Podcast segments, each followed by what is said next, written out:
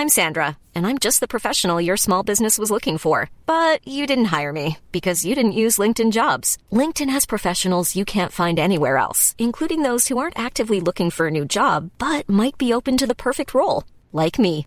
In a given month, over 70% of LinkedIn users don't visit other leading job sites. So if you're not looking on LinkedIn, you'll miss out on great candidates like Sandra. Start hiring professionals like a professional. Post your free job on linkedin.com/people today.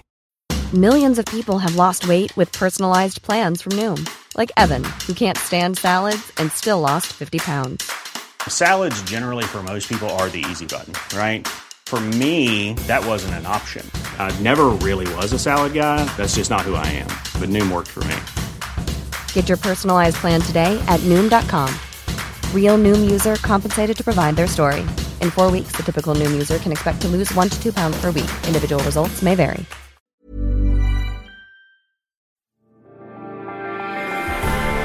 I'm Donal MacIntyre, and this is Murderers and Their Mothers, the companion podcast to the CBS reality series, which airs every Sunday from the 15th of May at 10 pm. Throughout this series, we're investigating some of the world's most notorious killers and asking were these murderers born evil or did their relationships with their mothers make them into monsters? On today's episode, we look at the case of Jed Allen, a man who, on the face of it, had a happy, stable life, complete with a good job and a close group of friends. And yet, in May 2015, he would kill his mother, stepfather, and six year old half sister in a brutal knife attack in their home and then commit suicide. But why? Well, joining me to discuss the Jed Allen case are Dr. Elizabeth Yardley, Director of the Centre for Applied Criminology at Birmingham City University. Welcome, Liz. Hi. And we also have Dr. David Holmes, a criminal psychologist at Manchester Metropolitan University. Well, Hello. very welcome, David. Thank you. Well, the early life of any killer can have a great impact on the evolution of their personality. And in Jed's case, his childhood was somewhat disrupted. Born in Oxford in 1993, his parents divorced when he was very young. He lived part time with both parents, and while life with his father was seemingly stable, his mother's life quickly became quite chaotic. She had several partners in quick succession, while Jed was still very young. Well, at this point in Jed's life, his relationship with his mother is still obviously very significant. What do you see in that relationship? It's quite sad, but I think Jed was a, a young lad who had realised realised quite early on that, that his mum isn't putting his needs first. And I think he'd adapted to that situation. So I think he grew up incredibly quickly. But how do you think he viewed his mother's boyfriends? Well, I think he would have been concerned for his mum, particularly in terms of you know the, the start of a new relationship and, and what would happen after that. You know, it would be plain sailing for a while, and then things would go wrong. So what was happening was this this cycle of, of relationships that his mother was involved in that would keep repeating itself. Jed would actually take to some of these individuals. I think it was a guy called Mark. He, you know, he, he really kind of respected and some to some degree emulated part of him, and saw some strength in him. However, he, he was aware of the fact that his mother had a chaotic lifestyle, uh, that she was very, very unstable in, in her lifestyle, and therefore was someone who was probably the cause of most of the breakups. So she had multiple partners. At one stage, he must have been saying, "Oh God, will you please just stick with one, mm. and you know, situation will sort itself out." And but she couldn't hang on to them. She couldn't hold it together. Those relationships fell apart. I think that need for stability and continuity, it just wasn't there in the family units that, that Jed was experiencing throughout his childhood. So there wasn't a consistent family environment. It was in a in a constant state of change. But he is still, nonetheless, showing remarkable coping skills. Mm, He's a very resilient young lad, isn't he? It seems to me. But as we move on and we kind of deal with the kind of instability of his life, and in essence, that core issue with his mother, her descent into alcoholism, you know, I mean, just how chaotic and destabilizing is this? Well, it's incredibly destabilising because when a parent has a substance misuse problem like alcohol abuse, what they're what they've got there is an inability to put the needs of their child before their own needs. So that's at the very core of all of these these relationships. It's that failure to put the child first. This is something whereby her stability as a person is actually in question. She she is someone that could not really be relied on continuously to actually fulfill the role of a mother. This is someone that would need, she would be hard work for him more or less ongoing yeah. for the rest of his life. And for me, it's not just the sins of omission; it's the sins of commission. She would be rude and cruel and and uh, nasty when she's drunk, inevitably. But also, there's a more graphic scenes because he would come up, his mother would be drunk in the gutter, effectively, maybe you know, in a terrible situation, and he would have to rescue her be the parent. He'd have to go and get help with neighbours. And this would have been deeply humiliating for him. And I think the, the, the, graphic nature of those experiences must have been very tough on him. I think so, because I think he, he's at an age at this point where he's aware of what, what other people think of him and that he is, you know, going to be judged by other people. And this stigma of having a mum with a drink problem is one that he's going to feel quite ashamed of. Increasingly, Jed will be looking towards himself as well. Initially, he'd just cope with his mother, and that would kind of keep his attention going, and, and that would be his job, if you like. But increasingly, he looks towards himself and thinks, I have not got a life. I can see my friends have got something of a life. I, am being deprived of this bit by bit. I don't have that stable background from which I can grow. Therefore, there will be an element of resentment building up. And, and we know later on he didn't really drink himself, a kind of controlling reaction to his mo- uh, mother's behaviour, and and he, perhaps he thought he'd become like his mother. But at this stage, do you think he's blaming himself in any way for his mother's alcoholism, in the way that children always blame themselves for the failings of their parents? Yes, I think he is. He, he's he's actually thinking that it might be some weakness within himself, that he's not strong enough as a person. Uh, it, it may be that when he, he actually met Mark as one of her partners, that he saw somebody with strength, somebody who perhaps could have stood up to his mother, but then that failed. And I think he was grasping at that point. He, he began to feel helpless the, syndrome that we call learned helplessness, which leads to quite profound depression, was beginning to get a grip on him. Worse was to come for Jed. Janet Allen also starts taking drugs, including cannabis and then heroin. Yes, I think heroin is something of a kind of like red flag when it comes to these kind of situations. Uh, Jed would have seen this as, as them joining a certain set in the gutter where you have a kind of stigma mm. surrounding that kind of drug use. It's kind of like the final stage, it's the end of the line when it comes to substance abuse. Alcohol and cigarettes, to a degree, it's socially acceptable. It can be camouflaged, even alcoholism.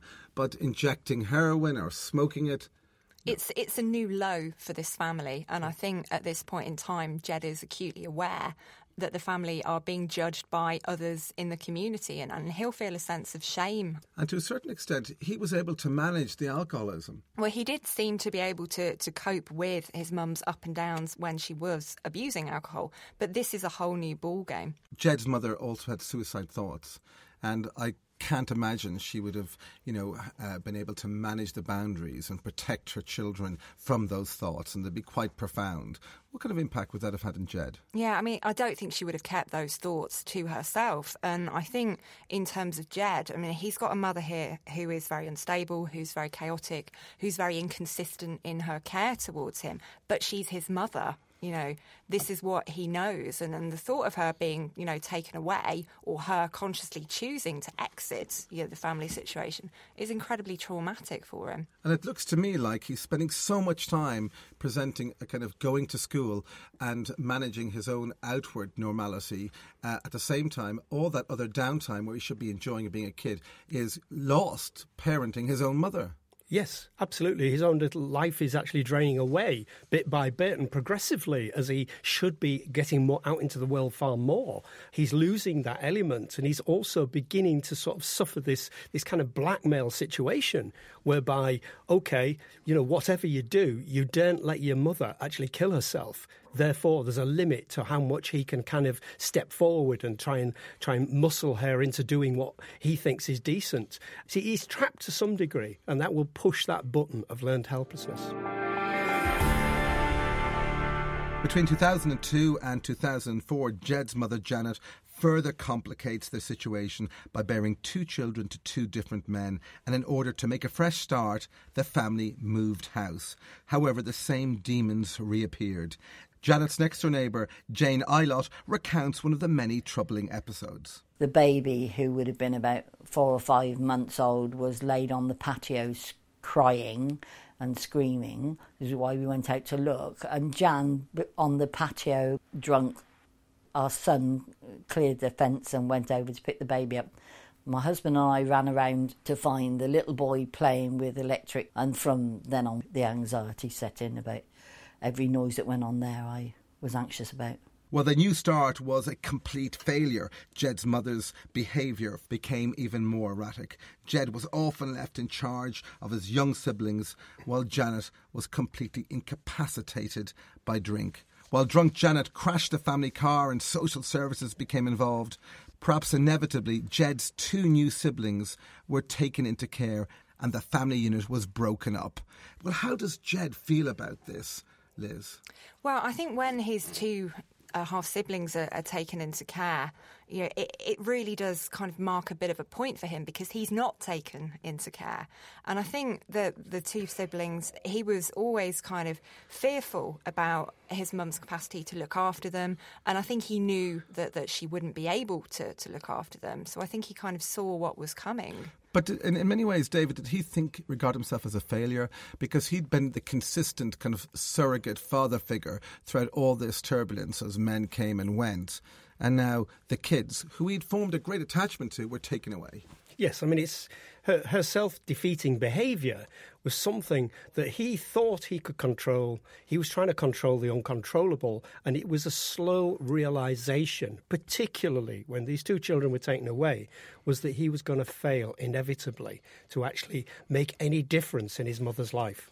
He was previously filled in and had some responsibility for looking after his younger siblings and even assuming that role must have been tough for him. Yes, he, he will have bonded with these children. He would have he would have said, "Oh right, you know, I've got to cope with more, and I've got to sort of like see these children through." You know, it was it was kind of like an extra burden, but you know, just as he'd bonded with them, they're taken away. Now, in many ways, his new normal or his normal was mom was chaotic. There was new lovers. She was drunk. You know, he filled in the gaps. And this was the very first time when actually he suffered a defeat. He couldn't control and manage all the pieces on the chessboard. He couldn't, and an external agency had come in and removed these these two people from the family unit. So I think he's aware at this point that there's only so much that he can do before it's taken out of his hands. At this point, there is a kind of lack of control, the ability to control the most significant thing in his life, his mother's stability. And at that point, I think learned helplessness will have kicked in with him. The idea of feeling defeated that he would not be able to control things in the future, and that, I think, led or precipitated his depression. To be honest, I can't imagine too many young people who would go through the experiences he's gone through without being forced down by circumstance the road of depression. The fact if he didn't suffer depression, it would be a surprise. Yeah, I think he's a remarkably resilient young man at this point in his life. He's he's taken an awful lot on a pair of very young shoulders. But yeah. nonetheless, we're beginning to see the cracks. We're beginning to see the fact that he cannot control this situation, and he is beginning to admit this to himself, and therefore feels, to some degree, a kind of failure in life. And it's that sense of failure that becomes generalised towards the world, which actually falls back on him as depression symptoms. Well, despite the problems he faced at home, Jed was still a popular boy at school and he was doing apparently very well at his studies. Things were even improving for his mother Janet, who had met a new partner, Philip Howard, and they had a daughter, Darren, another half sister for Jed to be concerned about, to look after, and to love. And yet, more trauma, though, was still around the corner. Jed's mom and her new partner, Philip, began abusing alcohol and drugs, again, including heroin. I think when Jed realised that her new partner was actually more of a final nail in her coffin. Uh, the idea that this is somebody who was going to join her in her abuse rather than someone who perhaps might have stood up to this and, and, and opposed it and tried to straighten her out, as, as Jed himself had done. This was somebody where he thinks, no, this is disappearing over the cliff. This is getting out of my grasp. This is way beyond my control. At this point, I think it was the progressive sense of failure. He had given his mother nearly every chance. He was dealing with the alcoholism, dealing with the kids being taken away, dealing to a certain extent with the heroin. And now here comes another man who is making his life so much harder. He's facilitating her heroin use and joining in. Yeah, and this is a really difficult situation for him because dealing with his mother was was quite a challenge in itself but but dealing with his mother who's being enabled in her addictions by a partner is is something else altogether. So all presumably the previous experiences, the worst of those childhood experiences with previously with heroin and also with alcohol, they must have come flooding back and he thought he must have thought it's going to be so much more of the same and so much worse. Yes, it's a long road and I'm there at the beginning again you know, I've come through all this with my mother, and I, I consider my mother as someone I should protect and someone I could should try and support. Here we have now, it's not just my mother, it's my mother and a partner in sort of collaboration. This is something that's getting way beyond my control. I need some kind of power, strength to cope with this. So you throw in alcohol, heroin, and a new child, again competing for the affections, which doesn't seem to be particularly a dynamic he's troubled with because no. he's more of a nurturer and he's mm. less sibling rivalry, and he is now quite a, a, a senior authority figure in the family. But at this stage, a little bit of depression, he's struggling, it's cracking start, up. It's really starting to take its toll on him, isn't it? And this is, is something much bigger than, than what's come before. So it's not surprising to me that this does kind of tip him to a new level. Now, at this stage, it really surprises me. You know, he's leave school, he's beginning to forge a life and, you know, outside of his family, and yet he doesn't leave. Why didn't he get the hell out of there, David? I think he couldn't leave because it was still a dysfunctional family. He still felt that he was the only person who stood between the family going over. The- Hiring for your small business? If you're not looking for professionals on LinkedIn, you're looking in the wrong place. That's like looking for your car keys in a fish tank. LinkedIn helps you hire professionals you can't find anywhere else, even those who aren't actively searching for a new job but might be open to the perfect role. In a given month, over 70% of LinkedIn users don't even visit other leading job sites. So start looking in the right place. With LinkedIn, you can hire professionals like a professional. Post your free job on linkedin.com slash people today. Ready to pop the question? The jewelers at BlueNile.com have got sparkle down to a science with beautiful lab-grown diamonds worthy of your most brilliant moments. Their lab grown diamonds are independently graded and guaranteed identical to natural diamonds, and they're ready to ship to your door. Go to Bluenile.com and use promo code LISTEN to get $50 off your purchase of $500 or more. That's code LISTEN at Bluenile.com for $50 off. Bluenile.com code LISTEN. Millions of people have lost weight with personalized plans from Noom, like Evan, who can't stand salads and still lost 50 pounds. Salads, generally, for most people, are the easy button, right? For me, that wasn't an option. I never really was a salad guy. That's just not who I am. But Noom worked for me. Get your personalized plan today at Noom.com. Real Noom user compensated to provide their story. In four weeks, the typical Noom user can expect to lose one to two pounds per week. Individual results may vary. The cliff and taking young Darren with them and perhaps surviving it and perhaps you know being able to be a family that he could then walk away from and feel confident that they could be stable on their own. It wasn't that case. He, he needed to have a foothold in there it seems to me he's like an abused partner who can't walk away because he you know, he thinks that he has to absorb it all because if he doesn't, it's going to be much worse for everyone else. It's the, the idea of, of it's going to be a lot worse if I walk away from this than it will be if I stay. So who's he protecting? Is he protecting the very people he would go on to kill? Is he, or is he just protecting his mother? Or is he looking at Darren and his mother and indeed Philip? I think there's probably a concern for, for all that are involved. I mean, he's he's got an ongoing concern for his mother, who who he's always trying to fix and always trying to make her better. But now there's a there's a new child in this this situation, and I think Jed's quite fearful as to, to what might happen to her. So he's actually now thinking about the future. He's now thinking what happens ten years hence. What's going to happen? to the young child now and in this scenario is this something which is tolerable and he's beginning to have those kind of from learned helplessness, from feeling that he's losing control of the situation, to begin to crystallize some idea of some kind of powerful design that he might have, he's moving towards what we call a one sided suicide pact. Well, before we hit that, let's consider a little bit more about the impact this situation had on his own mental health and how he begins to show the early signs of depression. And here's Luke Sprawl, a reporter at the Oxford Mail. Jed had gone to his GP back in 2012 and he'd mentioned he had these dark thoughts that he wanted to harm people or he considered harming people who had wronged him in the, in the past. And he, he was he subsequently he'd been diagnosed then with depression as a result of that. Now he's on medication. He's obviously under some degree of medical or therapy regime with you know the NHS.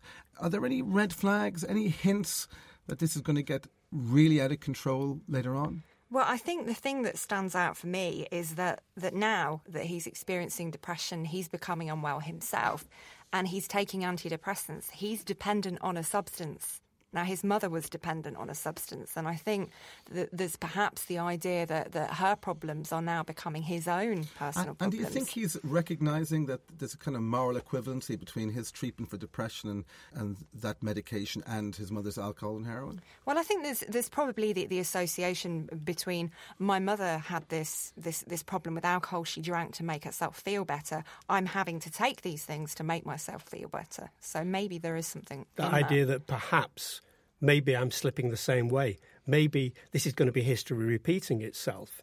Or maybe quite simply, he just simply gra- gravitated towards the sensation of power. Perhaps the antidepressants gave him that extra spurt, that extra feeling that he could still maybe control the situation. He, he'd got into bodybuilding, he, he'd, he'd sought out every means of making himself more powerful and more, if you like, of a fantasy, Jed. I, see the, the first cracks appearing in social media. He's talking about problems a little more open. some days he appears to be in control or less in control on other days. But uh, I, when I look at his gym, I see the gym stuff not necessarily as trying to be powerful and strong. I see it more as trying to control over the only things he can control, which is his body. Yes, but that does extend. I mean, the idea of um, if you if you do bodybuilding, etc., you do get a sense of control. It is an antidepressant. It's a very powerful antidepressant, and it's it's a way of feeling whether you are in control or not, feeling more in control of your circumstances, not just your body. Well, to add to the cocktail of issues Jed is already facing, he starts to engage and travel into the world of violent movies, games, and comics. Well, it's no wonder he's engaging with the world of fantasy. The real world is so unpalatable, David. It's, it's not just simply that. He's not just running away. He's seeking out a sense of power and control. He has lost control over that situation. He feels power, powerless. Therefore, he reaches out for what we call learned effectiveness. He wants to feel that he's back in control. And the only way he can do it is looking, if you like, into fantasy worlds where he can visualize himself as some kind of superhero who could come back to this situation and sort it out to my mind, I'm seeing this this kid who, who can't control anything around his world, and yet he's controlling his exercise regime, and as a result, what he eats and what he doesn't drink. And yet there is a little escape into fantasy and the medication. You know, why do you think that violent movies in particular are significant with Jed's later actions? I think it's the particular violent media that he's engaging with. He's engaging with media where there's a hero character, where there's there's kind of righteous rage, where, where people are violent, but they're violent for, for, for good reasons. For altruistic reasons, exactly. for the benefit of the all. So it may involve, you know, maybe collateral damage to other people, but in essence, you know he's on the right side. Yeah, and, and these characters are they're, they're in it for the greater good. These aren't characters who are inherently evil, and and I think this is something that that is starting to appeal to part of him. He's actually identifying with the various characters, the Wolverine character, and he sees them as being a source, if you like, of power. If that is me. If I identify with that so much that I become it, then I become powerful. I can turn round to this situation, this awful, uncontrollable situation, and control it. And yet, for all his kind of journey into this Wolverine character, he appears to have a normal life, good friends. Indeed, on the day when he committed these crimes, he was having a drink with his friends, but he wasn't drinking alcohol. He's not deluded. He is not someone who carries antisocial characteristics. He is ultimately nurturant, and that, in fact, would guide his actual behaviours in the future. Well, why did he snap? On the 15th of May 2015, Jed indeed snapped. He killed his mother, stepfather, and six year old half sister, and after a police manhunt, he took his own life. But what tipped him over the edge? Were the murders premeditated, or did he just crack? David. For me, it's very simply a case of learned helplessness and finding something that empowered him again he decided that he was going to control this situation by the only means he had worked out. And the only means was to step in and stop the progress of that situation. It was annihilated, eradicated. It's what we call the one sided suicide pact, where I am going to commit suicide. I'm taking you with me to save you from a worse fate than the life you have. And of course, Liz, when the police went looking for him, well, he was already dead. He was, yeah. So, so not only had he he stopped this this kind of cycle that his mother was was re-entering again on a on, on, a larger scale, he'd opted to take himself out of that situation because I don't think that he could envisage a future without that family around him. Now we know he was very troubled at this stage. And what do you think was his state of mind? Well, I think, to be honest, we know uh, on social media he, you know, he was talking. There was some signs uh, of some degree of distress. Yeah, he was he was sharing his thoughts on social media about how he felt, and and I think he was he was trying to to reach out to others through that mechanism because we've got to remember he hasn't had that kind of connection with his peers that that most of us have because he's had these unique circumstances. He's that bit more mature than they are they might not quite understand how he's feeling. So he really is struggling to, to find somebody to, to talk to, to, to share his thoughts with. To what degree has he planned these events? To what degree is this, has he structured this? Because when he goes off to commit suicide, CCTV video shows him to be very calm, considered, and he seems to go about to take his own life as if he was just going down, down the road. Yes, this is quite simply part and parcel of a plan that he had put into place. He had already thought this through. He had thought through the idea that the only way to stop the rot, if you like, was actually this elimination of himself, his mother, and for her own good, the small child. It's the only thing that would ever explain why the small child was killed. I think, basically, the plan went into operation quite simply due to the fact that the stepfather precipitated it. I think conflict with him started that process. Once he'd started, he followed it through quite mechanically, not enjoying this at all. This isn't a gleeful killer. This is someone who thinks he's doing the right thing and hates every second of it. Just to bring us through uh, the, the murder, he kills Philip Howard, his stepdad and he killed his mother, and then he kills Darren, his six year old mm-hmm. half sister. Are the motivations different for each victim, or is it all jumbled up for him? I think initially the killing of his stepfather was done in anger. In, in kind of retribution, in an, an abhorrence, probably for they were probably had been taking heroin at the time, uh, and these were seen as last straws. He's in conflict. There's been resistance. They have actually probably fought to some degree. Jed had the knife. He had some kind of planning obviously otherwise he wouldn't have it to hand. I mean do we think do we think this was planned for this day or do we think this was a nurtured plan or pseudo fantasy that was ready and waiting to kick in if and when there was a spark? It is a plan that he had in place. He had already thought this through to some degree. He didn't want to carry this out but as soon as he got into conflict and drew the knife on his stepfather he was one step into that plan and he knew he had to continue. As we understand it, Liz, he killed his stepfather downstairs, went upstairs and then killed his mother and then his six year old half sister. Yes, it, it really it, it, does sound like a, a horrendous uh, set of events, doesn't it? And and what do you think? I mean, uh, clearly at that stage, his own mother must have heard the screams downstairs. Maybe she was strung out in heroin. We know both Philip and Janet did have heroin in their system in the autopsy. It's very difficult to try and reconstruct what happened in that house on that day, but the, the findings of the, the autopsy suggest that, that the adults had heroin in their bodies. But why would he go on and this nurturing individual kill Darren?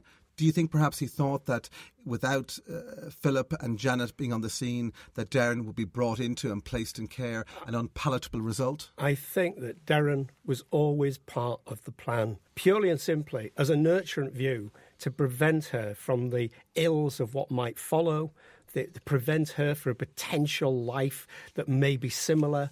He thought that the world, this world that she was living in, was an awful one and that none of them deserved, if you like, to survive it and continue it. He was, if you like, almost enacting the words of the song by the Doors, the end. And I think he made reference to that. It was a case of eliminating the family as it was because it was dysfunctional. As he went off to commit suicide in that Oxford wood, do you think at any stage he was remorseful or do you think he had achieved what he had set out to do? I think he would have been feeling remorse because Jed Allen is somebody who is not cold and calculated and emotionally empty. He's somebody who, who cared about other people. So so I think that there was a, a feeling of, of, of, remorse and regret for, for what he'd done. But I think there was also a feeling of calm because he put an end to this this chaos. So th- he felt he was doing the right thing. To what extent, and I'm going to give you the what if question, what were the crossroads, decisions, the interventions that could have been made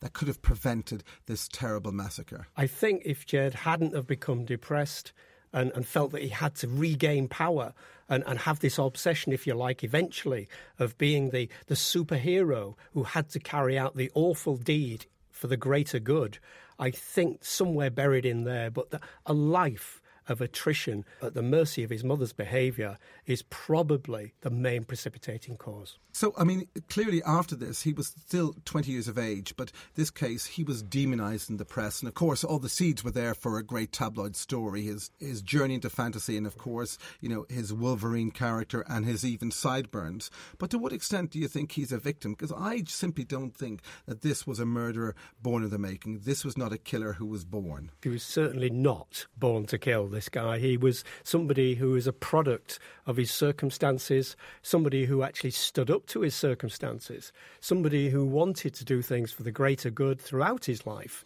And finally, in his own mind, that's what he did by eliminating the problem completely.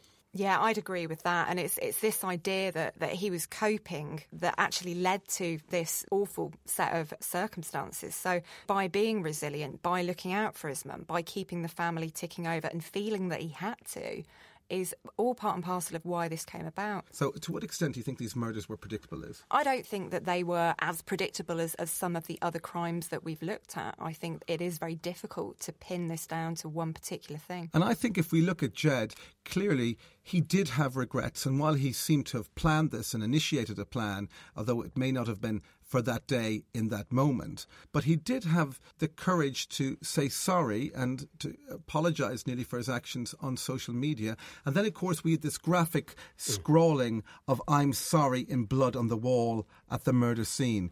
What significance do you give to that, David? I think it just simply confirms that he was doing this for the greater good in his own mind, and that, in fact, he, he hated every second of what he did right up until he took his own life. He did not want to put this plan into operation, but he did want the outcome. He wanted this problem to end. For that question, nature or nurture, I think I know where you're going to lie on this. Oh, I think this one is a case of 100% nurture. Absolutely, okay. 100% nurture. Well, there you have it. The very tragic case of Jed Allen. Thank you again to my guests, Dr. Elizabeth Yardley and Dr. David Holmes. And of course, you can watch the full documentary of Murders and Their Mothers, Jed Allen, on CBS Reality at 10 pm on the 29th of May. In episode 4, we'll be looking at the terrifying case of Dr. Harold Shipman, one of the worst serial killers the world has ever seen. From me, Donal MacIntyre, goodbye.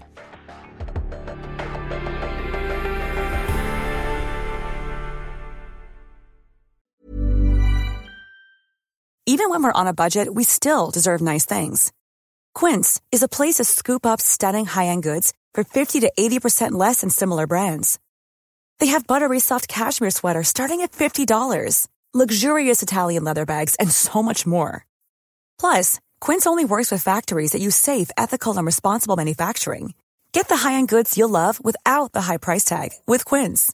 Go to quince.com/style for free shipping and 365-day returns.